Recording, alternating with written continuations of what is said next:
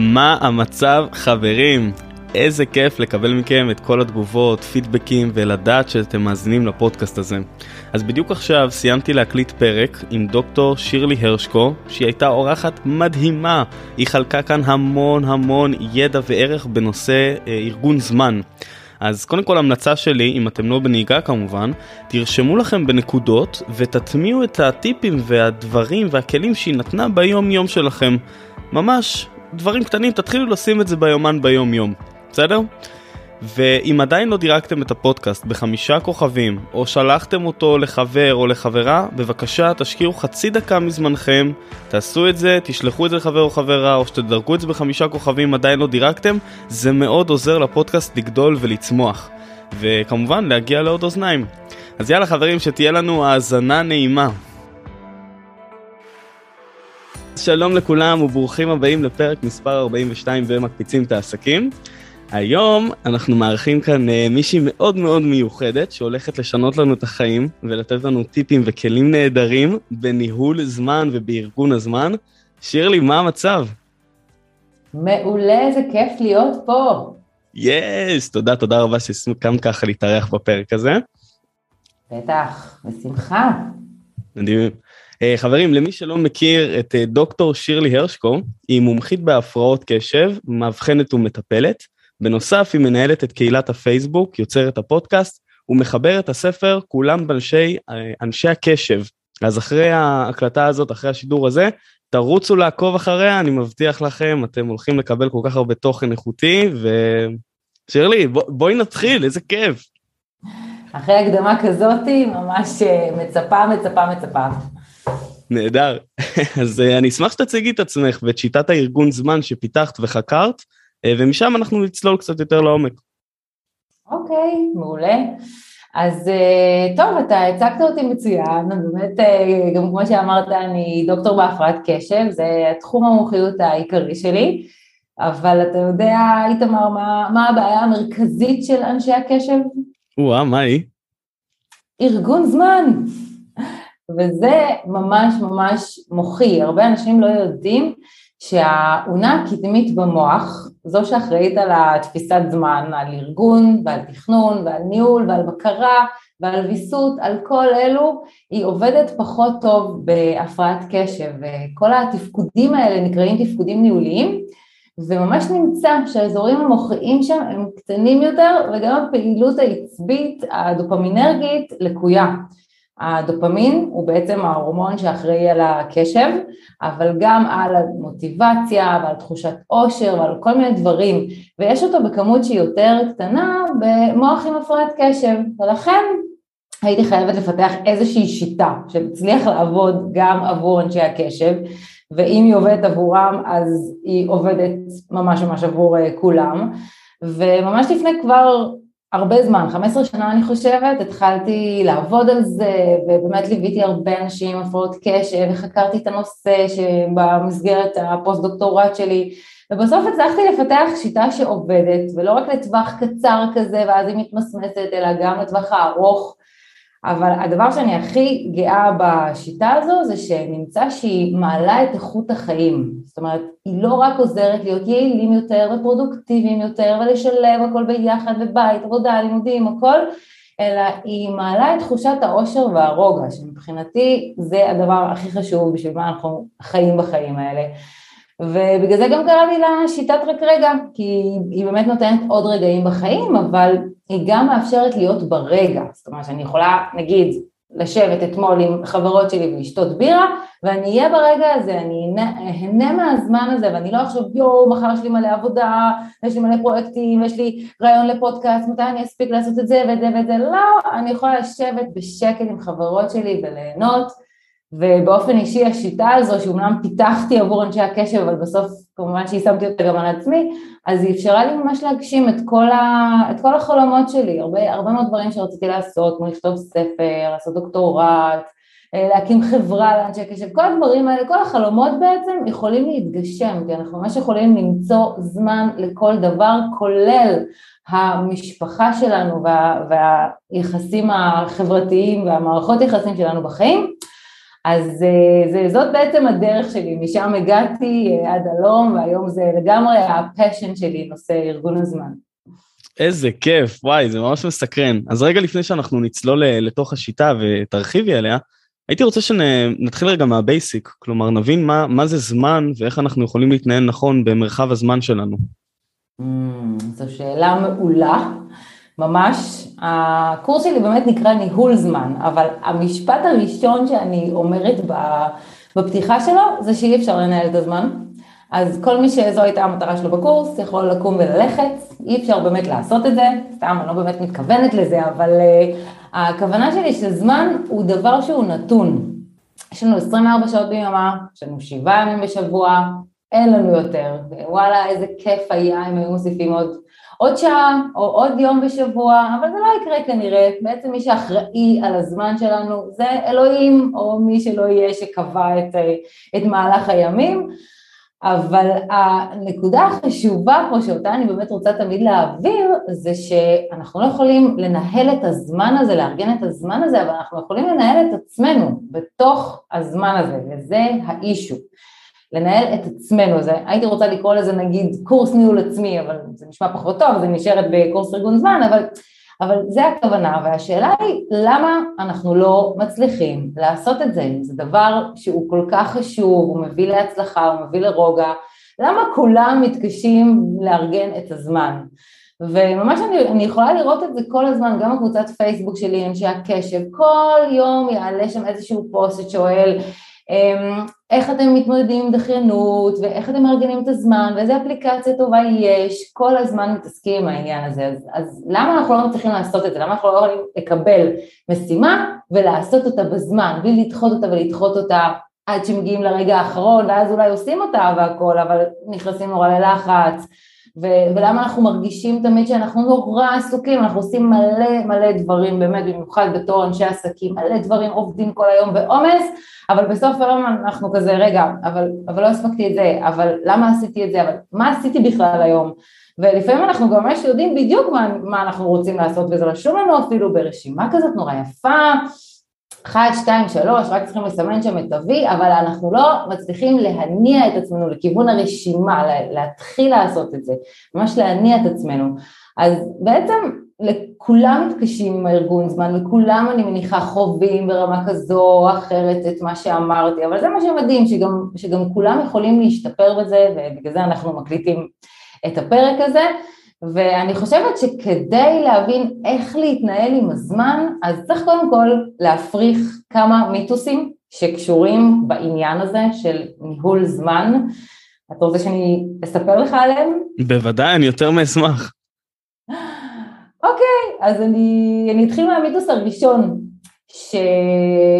אנשים חושבים שצריך לעמוד בתכנון, אני לא מצליח לעמוד בתכנון, אני לא מצליח uh, לעשות את הרשימה, אני, אני יודע לתכנן מעולה את הזמן, אבל אני לא עומד ב, בתכנון הזה, וזה מיתוס, כי אנחנו לא צריכים לעמוד בתכנון שלנו, גם אני 15 שנה מארגנת את הזמן, לא היה לי שבוע אחד בחיי שעמדתי בתכנון הזה, ואין גם שום מטרה כזו, אנחנו לא עבדים של הלו"ז.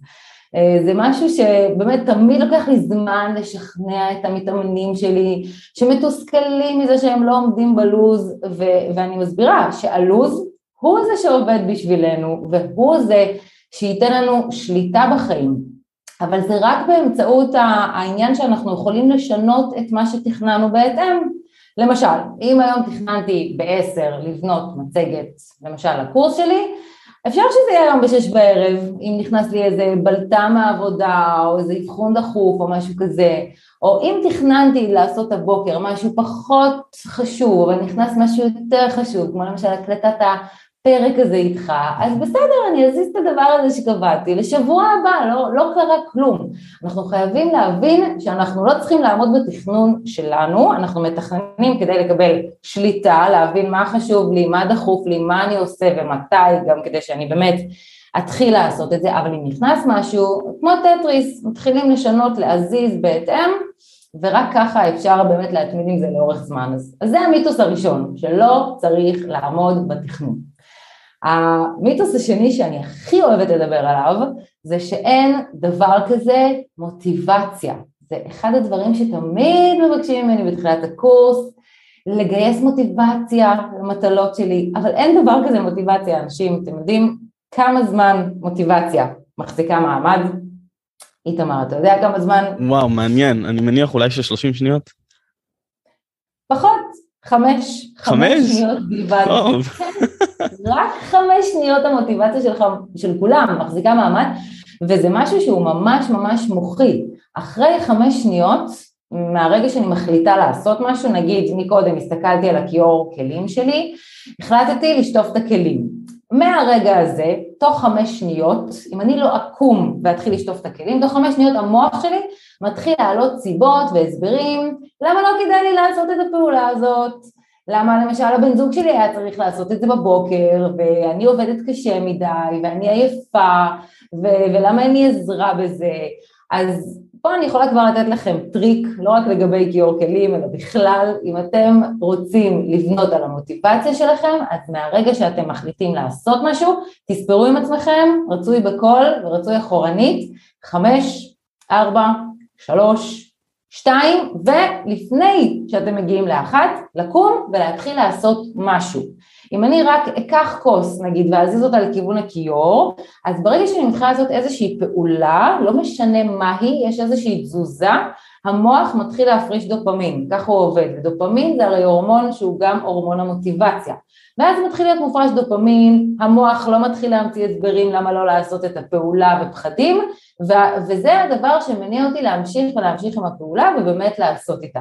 והדבר הזה עובד, אפילו אחד המשתתפים בקורס שלי סיפר לי, הייתי מאוד גאה, שהוא ככה התחיל עם אשתו, הוא רכב על האופניים, הוא ראה אותה הולכת ברחוב, הוא תמיד התבייש להתחיל עם נשים, ואז הוא פשוט ספר עם עצמו, ככה חמש, ארבע, שלוש, שתיים, ואמר פשוט שלום. רק אמר לה שלום, ומפה לשם הדבר הזה התגלגל. אז זה לא שאני אומרת לכל פעולה בחיים, תתחילו לספור חמש שניות אחורה, אבל אה, יש דברים שזה בהחלט אה, יכול, יכול לעשות את זה. אז זה, זה המיתוס השני והחשוב שאני רוצה באמת שתזכרו, שאין דבר כזה מוטיבציה, אל תחכו למוטיבציה, להשראה, אין. העניין פה זה או באמת לנסות את טריק החמש שניות, או לעבוד על נושא של הארגון זמן ברגע שהמשימות והדברים כתובים בתוך היומן, זה מה שיוצר לנו את תחושת הדחיפות, כי אני יודעת שאם אני לא אעשה את זה עכשיו, אז לא יהיה לי זמן אחר לעשות את זה, וזה בעצם בסוף מה שנותן את המוטיבציה. אז זה היה המיתוס השני, והשלישי, שלא צריך מטרות גדולות, נכון? הרבה פעמים מלמדים אותנו אנשי עסקים לעשות תוכנית עסקית, מה המטרות שלכם לשנה הנוכחית, לרבעון הנוכחי, מטרות, מטרות, מטרות, כמה הן חשובות, אז בסדר, מטרות הן חשובות, אנחנו צריכים לדעת מה הדברים שחשובים לנו בחיים, אבל אם אני כותבת ברשימה שלי למשל, לכתוב ספר, זה לא יקרה, איך, איך זה יקרה, איך, איך אני אכתוב את הספר, מתי אני אתחיל, מתי אני אעשה, משימות גדולות הן גם לא מעוררות תחושת דחיפות, אם רשום לי שם משהו גדול, זה לא מעורר לי איזושהי תחושת דחיפות, אפילו לא מוחית, כמו שאמרתי מקודם, התחושה של המוטיבציה היא נוצרת על ידי הדופמין, וכדי לגרות את הדופמין אנחנו צריכים לעשות צעדים קטנים לעבר המטרה. ממש כמו שהסברתי קודם, אפשר נגיד לפתוח קובץ, לכתוב שורה ראשונה במייל או בספר או במה שאתם רוצים לעשות. אז ההמלצה שלי כאן, והיא ממש ממש פרקטית, זה כל דבר שאתם רוצים לעשות, לחלק אותו למשימות של שעה-שעתיים. לא יותר משעה-שעתיים, והכל אפשר לחלק לשעה-שעתיים, אפילו לכתוב ספר, אפילו לעשות דוקטורט, אפילו כל דבר שאתם רוצים, לחלק לשעה-שעתיים למשימה. ואז אה, אם גם את זה אני לא מצליחה לעשות, אז צריך להבין דבר נוסף, ששליש מהמטלות ביום הן לא נעימות. אוקיי? Okay, זה ממש מחקרים שבדקו את המטלות שלנו לאורך היום, מצאו ששליש מהמטלות שלנו לא נעימות. אז רק קודם כל עצם ההבנה הזו יכולה לעזור, כי אני מבין שזה המצב, ואני לא מחכה למוטיבציה לעשות אותם. אבל אני רוצה רגע לדבר על, על דחיינות. שאם יש משימה שאתם מרגישים שאתם כל הזמן דוחים אותה ודוחים אותה ודוחים אותה, אז אני ממליצה שתשאלו את עצמכם למה? למה? למה אני דוחה אותה? יש ממש שיטה שנקראת חמש הלמות, למה סימן שאלה, לא החיה, ואני שואלת את עצמי או את מי שאני מאמנת אותו חמש פעמים את השאלה למה, למה אני לא עושה את הדבר הזה ובסוף, בסוף החמש למות האלה ממש מגיעים לאיזושהי תשובה שיכולה לעזור לנו אולי אני שמה את המשימה הזו בשעה שלא מתאימה לי ביום ואולי זו משימה שבכלל לא חשובה לי ואני לא צריכה לעשות אותה ואולי זה דבר ש, שאני צריכה להעביר למישהו אחר לעשות אותו וממש ברגע שאני מבינה למה אני דוחה את זה כל הזמן אז זה יכול לעזור לי באמת לגייס את המוטיבציה או לשנות את התכנון זמן בהתאם. ואז אם אתם באמת מחליטים לעשות את, ה, את המשימה הזו, היא מספיק חשובה לכם, אז אני גם ממליצה למקם אותה יותר בבוקר, זה עוד משהו שמצאו בהקשר של דחיינות, שמשימות שהן בבוקר, ספציפית בין 9 ל-12 בבוקר, אנחנו נהיה הרבה יותר מרוכזים בהם וגם נעשה אותם בצורה שהיא הרבה הרבה יותר מהירה.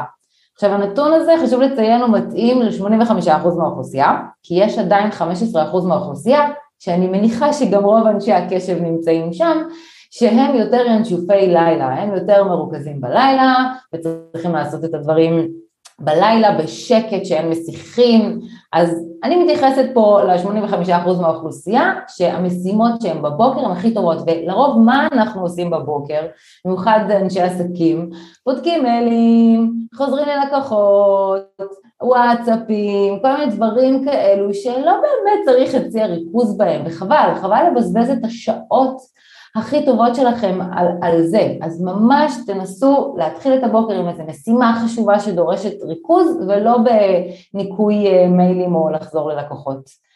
אמ, ועוד דבר שאני יכולה להמליץ עליו בהקשר של דחיינות זה ממש לעצום את העיניים ולדמיין את עצמכם עושים את המשימה, כי ממש נמצא מוחית, אני נורא אוהבת, כמו שאתם רואים מחקרי מוח, ממש נמצא שאם אני מדמיינת את עצמי עושה משימה וגם מה התוצאות שלה, אז זה מפעיל לי את האזורים במוח כאילו אני עושה את המשימה ברגע הזה. זה כנ"ל אפילו לגבי נגיד חופשה בתאילנד, אני עכשיו בקורונה נזכרת בחופשה שלי בתאילנד, זה מפעיל לי את אותם אזורים במוח שפעלו בזמן שהייתי בחופשה בתאילנד, אני ממש יכולה להפריש דופמין וסרוטונין וכל מיני הורמונים כאלו נחמדים, אמנם כמובן לא אותו דבר, אין מה לעשות, אנחנו לא יכולים לחיות בה ממש בדמיון, אבל זה כן משהו שיכול לעזור לי להתחיל את הפעולה ממש מבחינה שהיא מוחית.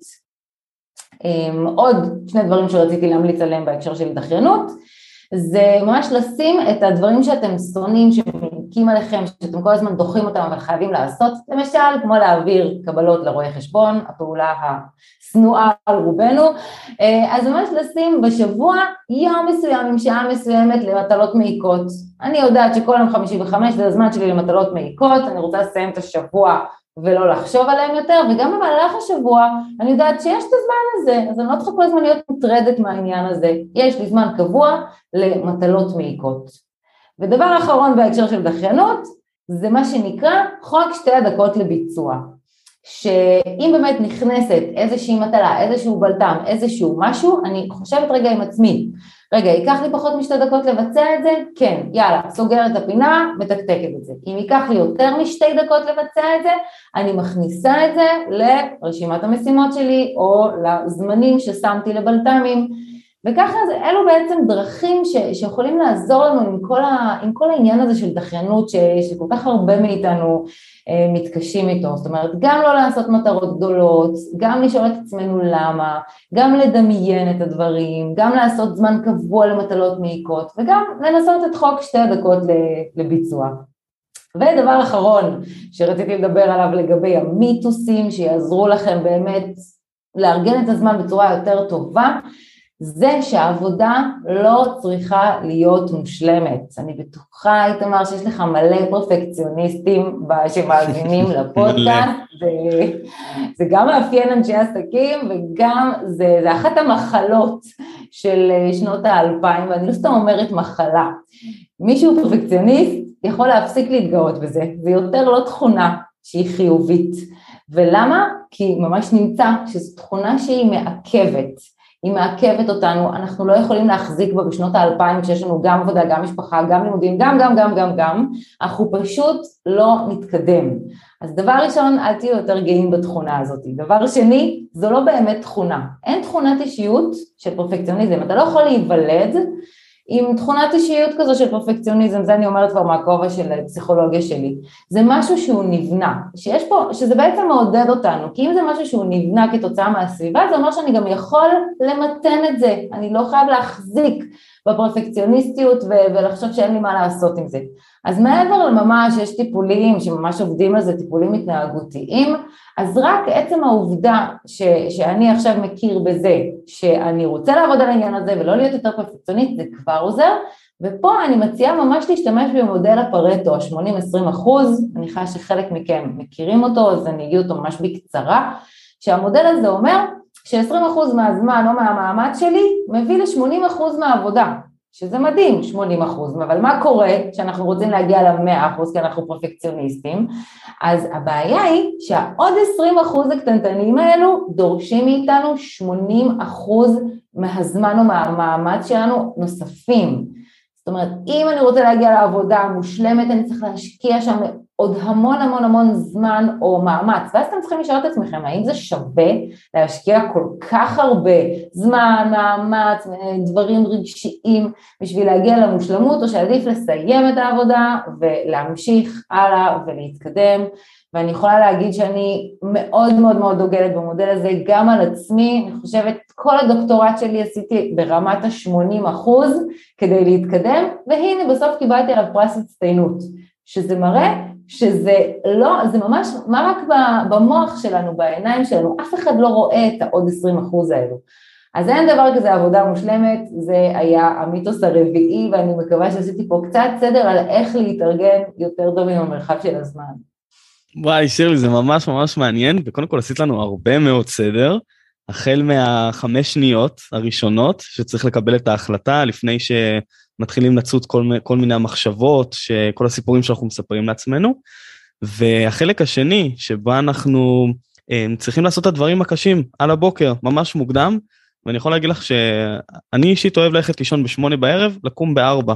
כי שמתי לב שהשעות שלי האפקטיביות זה מארבע עד 6, שבהם אני משקיע בעצמי, ואז משם ממשיכים לעסק ו- וכל מה שצריך, אבל 4 בבוקר זה חזק, זה חזק וזה קשה, זה להתמיד, זה קשה. אמ, והייתי רוצה לשאול אותך, מה רוב הדברים שאנשים מבזבזים עליהם את הזמן היקר, את ה... כלומר, חוץ ממיילים ודברים כאלו, הם מבזבזים זמן מאוד מאוד יקר, הדברים שהם אפילו לא שמים לב. או-אה, טוב, יש דבר אחד שאנשים מבזבזים עליו הכי הרבה את הזמן שלהם ולא שמים לב, וזה הטלפון שלנו. וואי, כמו שאמרתי שהפרפקציוניזם זו המחלה של שנות האלפיים, אז הטלפון זה המסיח העיקרי של שנות האלפיים, ואני יכולה לתת לכם כמה נתונים מחקריים מזעזעים ומטורפים כאחד, שאולי קצת אה, יגרמו לכם לחשוב שוב אם, אם להשתמש בטלפון, אני חושבת שזה כל כך חשוב להעלות את המודעות בעניין הזה, כי זה פשוט מחרב חיים לפעמים, הכלי הקטנצ'יק הזה. אז רק, רק בעצם זה שאנחנו משתמשים בטלפון, שאנחנו מסתכלים בו, לוקח לנו אחר כך, אתה יודע איתמר כמה זמן לחזור לריכוז הקודם שהיינו בו? וואי, אני, זוכ... אני זוכר את הנתון הזה, זה היה משהו כמו 15 דקות, 20 דקות? יפה, יפה, 16 דקות. 16 דקות. בדיוק, 16 דקות לחזור לריכוז הקודם שלנו. זה אומר שאם עכשיו הייתה לי הודעת וואטסאפ או איזושהי התראה, הסתכלתי רגע בטלפון, עכשיו ייקח לי 16 דקות בממוצע פחות או יותר לחזור לריכוז הקודם ש... שהייתי בו. זאת אומרת, אני יכולה לחזור לעבודה, אבל לא באותו ריכוז, באותו flow שנכנסתי אליו מקודם, וזה עצוב במיוחד נוכח העובדה שמחקרים מראים שאנחנו נוגעים בטלפון שלנו, לפחות 400 פעמים ביום. וואו. ממש, מה, מה שאומר... כן, אנחנו פשוט לא מרוכזים לאורך כל היום, בגלל שאנחנו כל הזמן נוגעים בטלפון.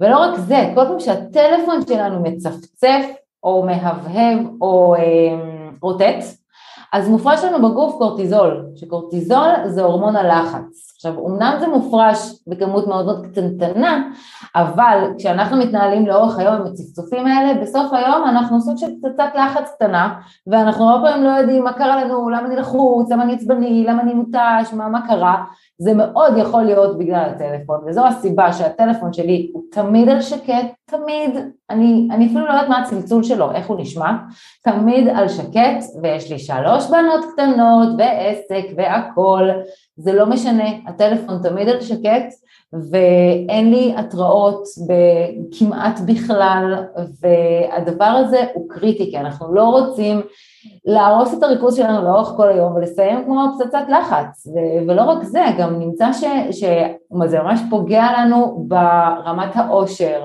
זה גורם לניתוק חברתי, זה מביא לקשיי שינה, זאת אומרת עוד דברים שהם גם מאוד מאוד בריאותיים. עכשיו הטלפון הוא סופר ממכר, זה, זה לא שבאמת יש לנו פה איזה עניין של מוטיבציה שאנחנו יכולים לשלוט בזה, אם אנחנו לא עושים מהלכים דרסטיים וקיצוניים הטלפון שלנו, זה ממכר, זה בנוי כמו מכונת הימורים הכי טובה בעולם, זאת אומרת כל פעם אנחנו רוצים לבדוק מה חדש, מה חדש, מה קרה, מי שלח לנו הודעה, מה, מה עלה פה, איזה התראה, מי העלה משהו חדש בפייסבוק, ו, וככה זה נמשך ונמשך ואנחנו מוסכים ומוסכים אז, אה, אז אין ספק שהדבר שאנחנו הכי מבזבזים עליו את הזמן ולא שמים לב זה הטלפון, אבל חדשות הטובות שאפשר, אפשר אחרת, אולי לא חייבים להיות קיצוניים כמוני, לשים את הטלפון כל היום על שקט, אבל כן אני ממש ממליצה לשים על זמנים מסוימים את הטלפון על שקט, למשל דיברנו מקודם על 9 עד 12, הרי גם למה איתמר כל כך טוב לך בארבע בבוקר? כי אף אחד לא ישלח לך הודעה בארבע בבוקר או... אף, או כן, אף אחד לא מדבר איתי, כולם ישנים, יש לי את הזמן שלי לעצמי. בדיוק, אז, אז מי שלא יכול לקום בארבע בבוקר, אז הוא יכול ממש לעשות לעצמו כזה זמנים של הטלפון שלי עכשיו על שקט, ואני יכולה גם להמליץ על אפליקציות שיעזרו בנושא הזה, או אפילו להוציא את הטלפון מחוץ לחדר, כי לפעמים גם כשהוא על שקט ולידינו אנחנו, היד נשלחת, אז להוציא אותו מחוץ לחדר, להביא אותו לשותף שלי לעבודה, ממש להגדיר זמנים, נגיד שלושת רבעי שעה שעכשיו אני לא נוגע בטלפון, אני רק עובד, ואז רבע שעה יש לי הפסקה, בסדר, יכול לחזור אליו, לחזור ללקוחות, לחזור לשיחות, כל הדברים שאני צריך לעשות, אבל שום דבר לא יקרה אם שלושת רבעי שעה הטלפון שלי לא יהיה איתי. ועוד דברים שאפשר לעשות זה כמובן לבטל התראות, ממש לעבור על כל האפליקציות בטלפון, להוריד שם את כל ההתראות, כולל של הוואטסאפ, כולל של הפייסבוק, להשתיק את הקבוצות או לשים בארכיון, זה משהו חדש שגיליתי נכון. לאחרונה, הארכיון של הטלפון, זה מדהים, להכניס לשם את כל הקבוצות, את כל הדברים שכל הזמן עולים בהם אה, סתם וואטסאפים מיותרים, או לנקות את המסך שלנו מהאייקונים אפילו, ברגע שאנחנו נוריד את האייקון של פייסבוק, אז אנחנו פחות נרצה, או פייסבוק, יוטיוב, כל הדברים, פחות נרצה ללחוץ על, ה, על האייקון הזה. וכמובן אה, יש אפליקציות שממש חוסמות ויכולות אה, לעזור לנו. אבל מעבר לטלפון, שבאמת זה האויב העיקרי שלנו, אני חושבת שאנשים הם אה, לא משתמשים מספיק בסביבה שלהם וזה גורם להם לבזבז זמן יקר.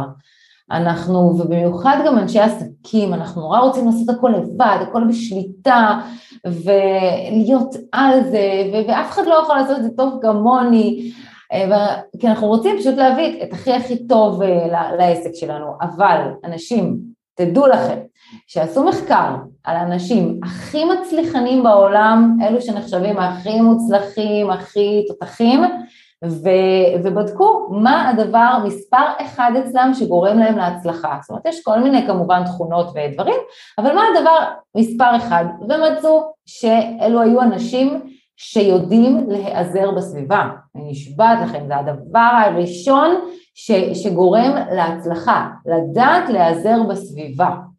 אז להיעזר בסביבה זה יכול, יכול לבוא לידי ביטוי בכמה דברים, זאת אומרת, אה, אני יודעת שיש אנשים שאומרים קשה לי, קשה לי להיעזר, אבל, אבל יש כל מיני דרכים. אפשר למשל, אפילו אם אתם נעזרים בסביבה שלכם, זאת אומרת, מוצאים לכם מקום טוב לעבודה, עם סביבה טובה. למשל אנשים שעובדים מהבית ואומרים לי אני לא יכול להתרכז מהבית, הכביסה שמה, הכלים שמה, הספה שמה, אני לא יכול להתרכז מהבית, מה אני עושה, איך מתרכזים מהבית? לא מתרכזים מהבית, יוצאים מהבית. זה בדיוק מה שנקרא להשתמש בסביבה. אם הסביבה הזאת היא לא טובה לך, לך לסביבה אחרת, שב בבית קפה עם אוזניות, אוזניות אגב זה דבר שסופר עוזר להתרכז, שמים אותו על האוזניים, בין עם מוזיקה או לא, אוזניות אוטמות, נכנסים למין אקווריום כזה, זה עושה נורא סביבת עבודה וגם אה, מסיכים פחות אה, מפריעים. אז אה, אני אומרת, אתה לא מתרכז בבית, אז לך שב בבית קפה, שב בווי וורק, שב אצל, אה, בחדר אצל ההורים, לא יודעת איפה, אבל למצוא סביבה שהיא אחרת, לא חייבים להילחם כל הזמן אה, בסביבה אם היא לא מתאימה, וגם להיעזר באנשים אחרים, בין אם בעובדים, או, או אפילו אימא שתכין אוכל למהלך השבוע, זאת אומרת, להיעזר בעוד אנשים. ודבר אחרון שקשור לסביבה זה, זה מה שנקרא השגחה חיצונית מהסביבה.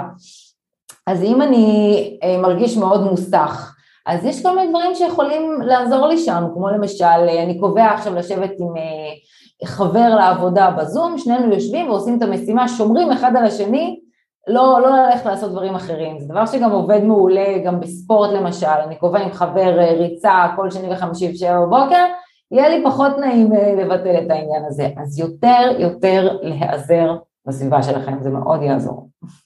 איזה מדהים.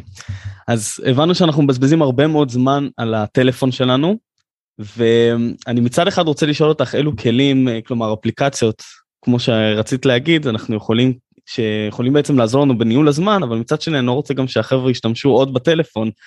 אז, נכון, אז גם אני. בואי תמליצי לנו, אבל עדיין נשמור על הבלנס של... כן, אז באמת, בקורס שלי כל הזמן תמיד מבקשים, איזה אפליקציות, איזה אפליקציות, איזה אפליקציות, ובסופו של דבר, וגם באמת ניסיתי את כל האפליקציות, מכירה את כולם, ולא רק ניסיתי אותם, אלא ממש לאורך זמן. אפליקציות, אנשים, הם לא, לא באמת אה, עובדים לאורך זמן עם העניין הזה של ניהול וארגון הזמן. בשביל זה חייבים ללמוד את השיטה לעומק, לא תהיה שום אפליקציה שתציל את מצבכם. אבל, אבל, כן, יש אפליקציות מסוימות שבחרתי אותן בקפידה, ממש בפינצטה, שעליהן אני באמת יכולה להמליץ בפה מלא, והם לא יסיחו, יבזבזו את הזמן, והם באמת יעזרו. אז מה הם? קודם כל, אני מקווה, זאת אומרת, אה, אני תמיד מופתעת מהעניין הזה שעדיין אנשים לא משתמשים ביומן שהוא על הטלפון, זאת אומרת יומן דיגיטלי, אלא יומן שהוא מחברת, פנקס, זה פחות טוב. ולמה? כי פחות אפשר להזיז שם את הדברים, מה שמתקשר למיתוס הראשון שלי, שלא צריך לעמוד בתכנון זמן, אבל צריך לשנות אותו. אז הרבה יותר קשה לשנות ביומן אה, שהוא נייר, והסיבה היותר גדולה שזה לא נמצא תמיד עלינו. מה שנמצא תמיד עלינו זה הטלפון שלנו, אנחנו לעולם לא נזוז בלעדיו, אחרת לא ננשום. אז אה, ככה אנחנו יכולים תמיד לראות את הלו"ז שלנו, כשהיומן שלנו נמצא על מסך הטלפון. ממש לשים את היומן על המסך של הטלפון, ואז אתם בעצם כל הזמן רואים את מה שיש לכם, אתם לא צריכים לפתוח שום יומן, להסתכל, זה כל הזמן שם מול העיניים שלכם, אתם רואים מה המשימה הבאה באופן מובנה. אז קודם כל, אפליקציה הכי מומלצת זה באמת יומן אה, טלפוני, אני ספציפית ממליצה או על A-קלנדר, שזה למי שאין לו אייפון, אחלה, אחלה יומן, או על גוגל קלנדר, שזה למי שיש לו אייפון, פשוט פשוט פשוט, אני גם נורא אוהבת לעשות את הדברים פשוטים, באמת גם בשיטה של הארגון זמן, לא להתחיל לסבך, אני פעם קראתי, קראתי, לא ממש הספקתי, הצלחתי לקרוא את כל הכתבה, אבל הייתה כתבה בגוגל, מצאתי אותה, על 29 טיפים לניהול זמן, 29! טוב. מי יכול לקרוא עכשיו 29 טיפים ואיך זה בדיוק יעזור לי? לא אוהבת את הדברים האלה, אני אוהבת פשוט פשוט פשוט. אז יומן לא מסובך מדי, גוגל קלנדר, איי קלנדר, מספיק. אחר כך יש את ה... תמיד מחפשים אפליקציות לניהול משימות, כי... ובמיוחד אנשי עסקים, שיש להם הרבה משימות ולפעמים גם עוד עובדים, אז אה, בעניין הזה אני יכולה להמליץ על שתיים, על טודויסט, ועל גוגל קיפ, אלה שתי אפליקציות פשוטות וקלות לתפעול שזה מאוד חשוב. אני באופן אישי יותר אוהבת להכניס את המשימות שלי הישר ליומן, שאולי אנחנו גם נגיע לזה בהמשך על באמת איך בכלל, מה, מה זה השיטה הזו לארגון ואיך באמת עושים את זה, אז אה, אני לא אוהבת שיש רשימה של משימות ויומן נפרד, אני אוהבת שהכל ביחד נמצא, וזה גם מה שאני מלמדת, הכל שם בתוך היומן, גם המשימות, גם הזמנים, גם הכל, יש לי כלי אחד שאני מסתכלת בו, ולא כל מיני דברים שאני פותחת, גם ברגע שיש לי רשימת משימות, אבל זה לא כתוב לי באיזה יום, באיזה שעה, מתי אני עושה את זה, אז זה הרבה הרבה פחות מחייב, הרבה פחות סביר שזה יקרה. אבל כן יש את Todoist וגוגל קיפ שהן אחלה אפליקציות לניהול משימות והאפליקציות שאני הכי אוהבת הן אלה שמאפשרות לי לא להשתמש באפליקציות או לא להשתמש בטלפון כמו אפליקציות שהן חוסמות אתרים ובאמת אנשים אנחנו צריכים להשתמש בהן כי זה, כי זה ממכר. אז uh, יש ממש אפליקציות שחוסמות אתרים מסוימים שאנחנו מגדירים, נגיד כמו פייסבוק ויוטיוב ואינסטגרם וכל אחד והאתרים שהוא צולל לתוכם, אז יש את Cold Turkey, כמו אוף קאר, אה, יש את Anti Social, לא חברתי, ויש את Nanny. אז שלושתן יכולות לחסום אתרים מסוימים לזמנים ספציפיים. אני עכשיו בין 9 ל-12 בשעות המרוכזות שלי, אל תיתן לי להיכנס לפייסבוק עכשיו. ויש גם אפליקציות יותר מתקדמות שהן מנתקות אותך לגמרי מהמכשיר, זה באמת קצת יותר להארדקורים, אה, והן דיגיטל דטוקס, פרידום ופורסט, שזו אפליקציה נחמדה שמגדלת עץ בזמן שאתה לא משתמש בטלפון, אני יודעת שזה נשמע קצת הזוי למי שלא מכיר את זה, אבל זה עובד, זאת אומרת, אלו דברים, אלו אפליקציות שהן עובדות בוודאות ולטווח ארוך, אז אני ממליצה ממש לבחור אחת ופשוט לנסות אותה, אתם תראו שפתאום אתם מצליחים להתנתק מהטלפון. כן, שירלי, אנחנו ממש מכורים, לפי כל האפליקציות האלו ולפי הדברים. ממש, נכון, זה נכון, לא זה ממש... שאנחנו אה, מכורים, כן. זה כל מי שמתכנן את זה גורם לנו להתמכר, הוא עושה את זה בצורה מצוינת. וואו, כל הכבוד להם, תאמיני לי, סתם. ממש. אז למדנו איך אנחנו יכולים לייעל את הזמן שלנו טוב יותר, ועכשיו השאלה שלי היא איך אנחנו יכולים uh, להיות במגמת שיפור לאורך זמן, לראות את, ה... את זה שאנחנו נהיים טובים יותר בניהול זמן שלנו. או, מעולה, מעולה, מעולה, כי אני...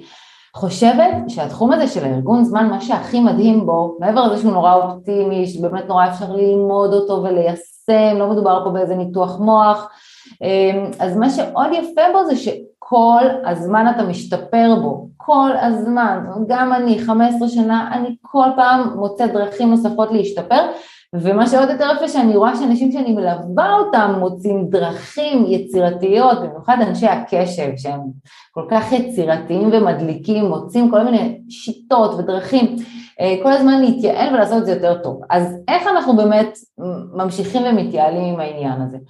אז אה, קודם כל, מה שחשוב כאן זה להכניס את הנושא של הארגון זמן להרגל ולשגרה.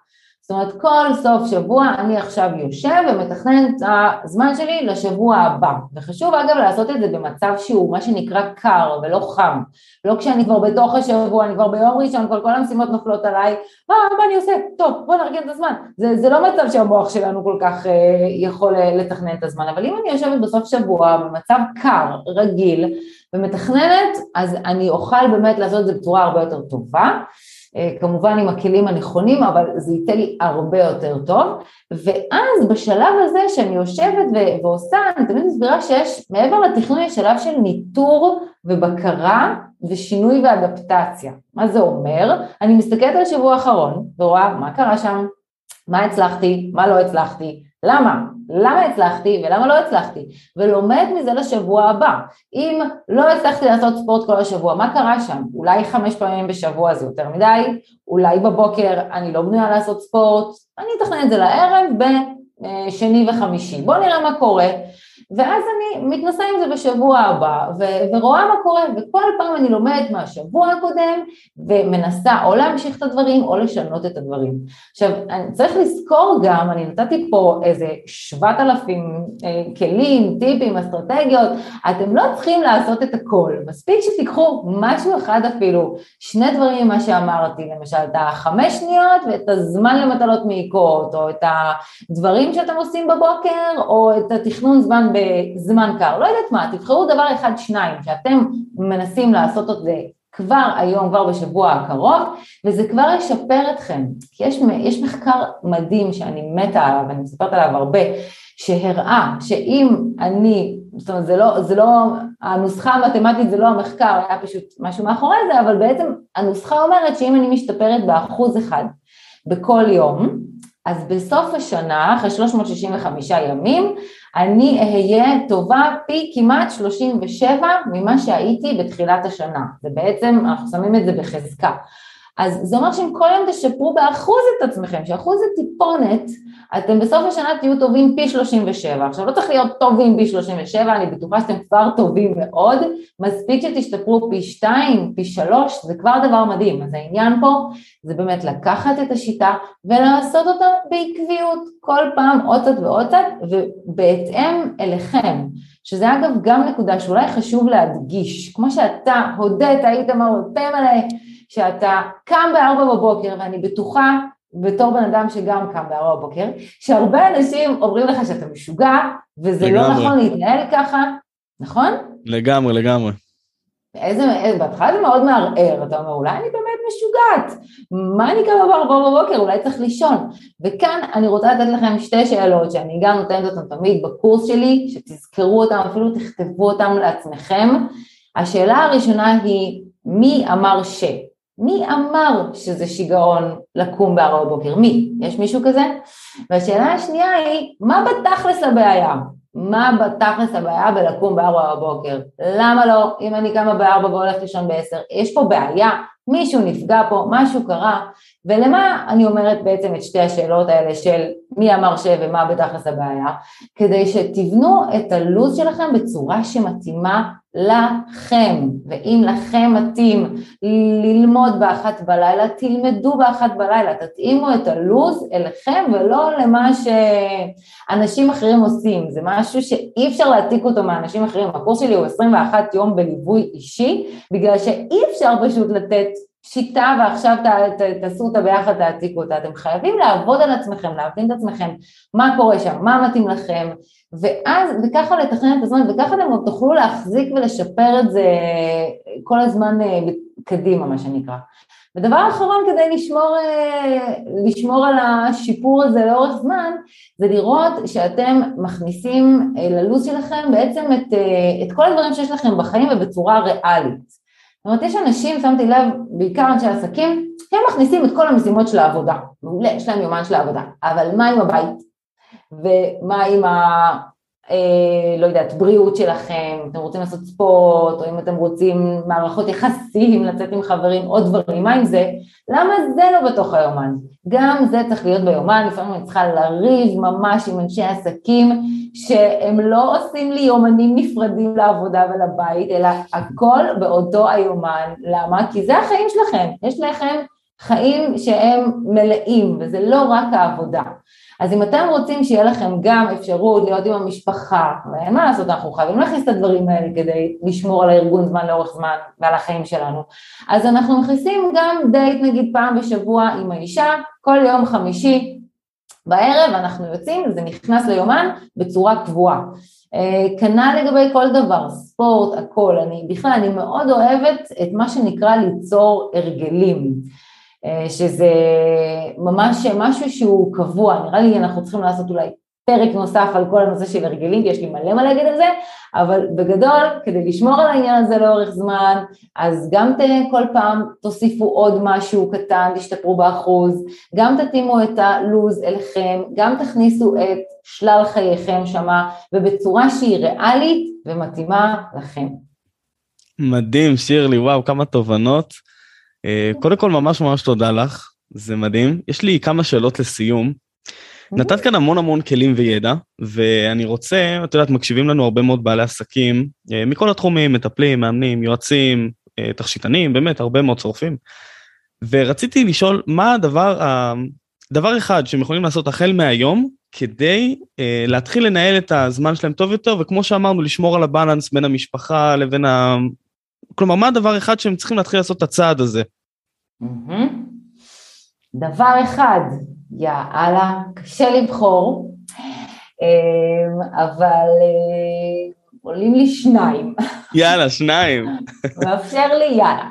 אני אגיד אותם בקצרה. דבר אחד, תשימו לב, אני קוראת לזה עיקרון הקסם אגב בשיטה שלי, שזה ראשי תיבות של, תכתבו לעצמכם, קונקרטי, ספציפי ומדיד.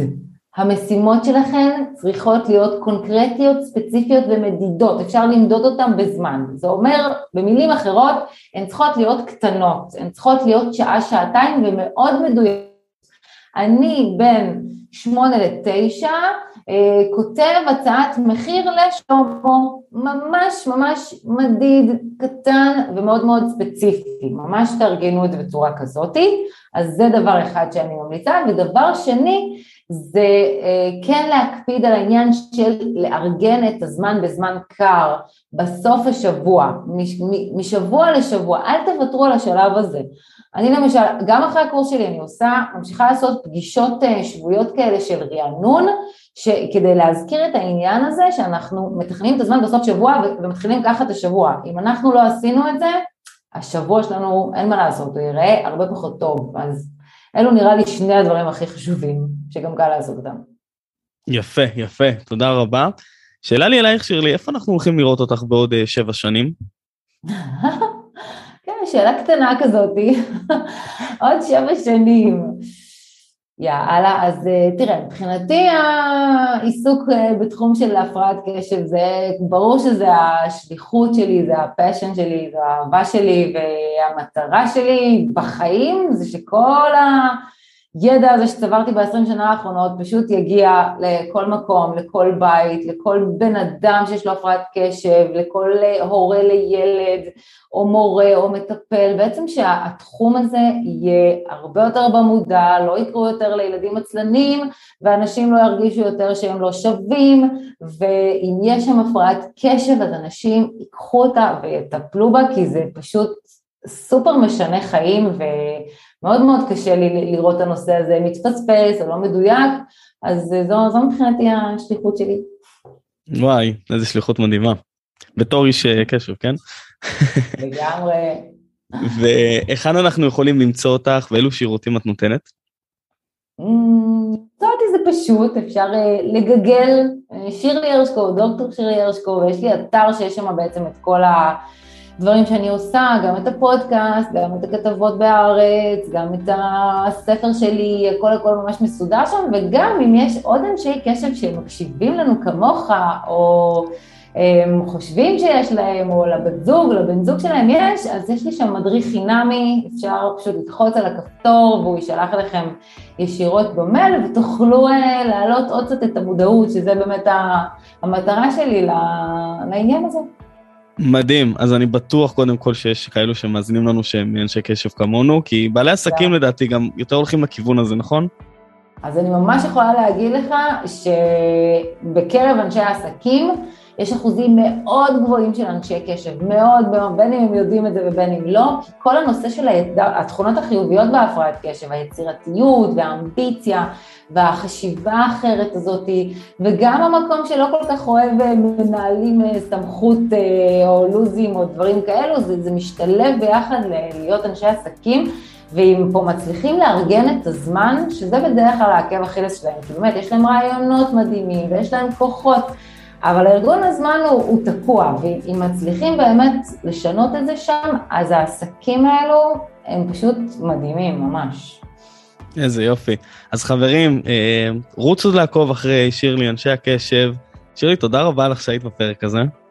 בשמחה, מה זה נהניתי? הזמן טס, כמו שאומרים. לגמרי. ואני אשים את כל הלינקים, כל הכישורים כאן למטה, אה, ואנחנו נתראה בפרק הבא. חכו שנייה לפני שאתם הולכים, חברים. החלטתי גם לפנק אתכם במתנה קטנה. אחרי כל כך הרבה זמן שאנחנו מכירים, אשמח שנכיר טיפה יותר לעומק. אז המתנה שלי היא שיחת היכרות בת חצי שעה, שנוכל להכיר ולהבין ביחד מהן הבעיות העיקריות שיש לכם בעסק, ולראות כיצד אוכל לעזור לך או לך לפתור אותן. אז אם זה מעניין אתכם, אתם מוזמנים להיכנס ישירות לאתר שלי, שזה איתמרחיון.co.il, שזה i-t-a-m-a-r-h-a-y-u-n.co.il, ופשוט מאוד להיכנס לדף של צור קשר ולשלוח לי הודעה, או שאם יותר נוח לכם, בכל הפלטפורמות האפשריות, באינסטגרם, בפייסבוק, ביוטיוב, בלינקדין, בכל מקום תרשמו איתמר חיון ותשלחו לי הודעה, אני אענה לכם בהקדם ונתאם לנו שיחה. אז יאללה אלופים, תודה שהאזנתם ונתראה בפרק הבא.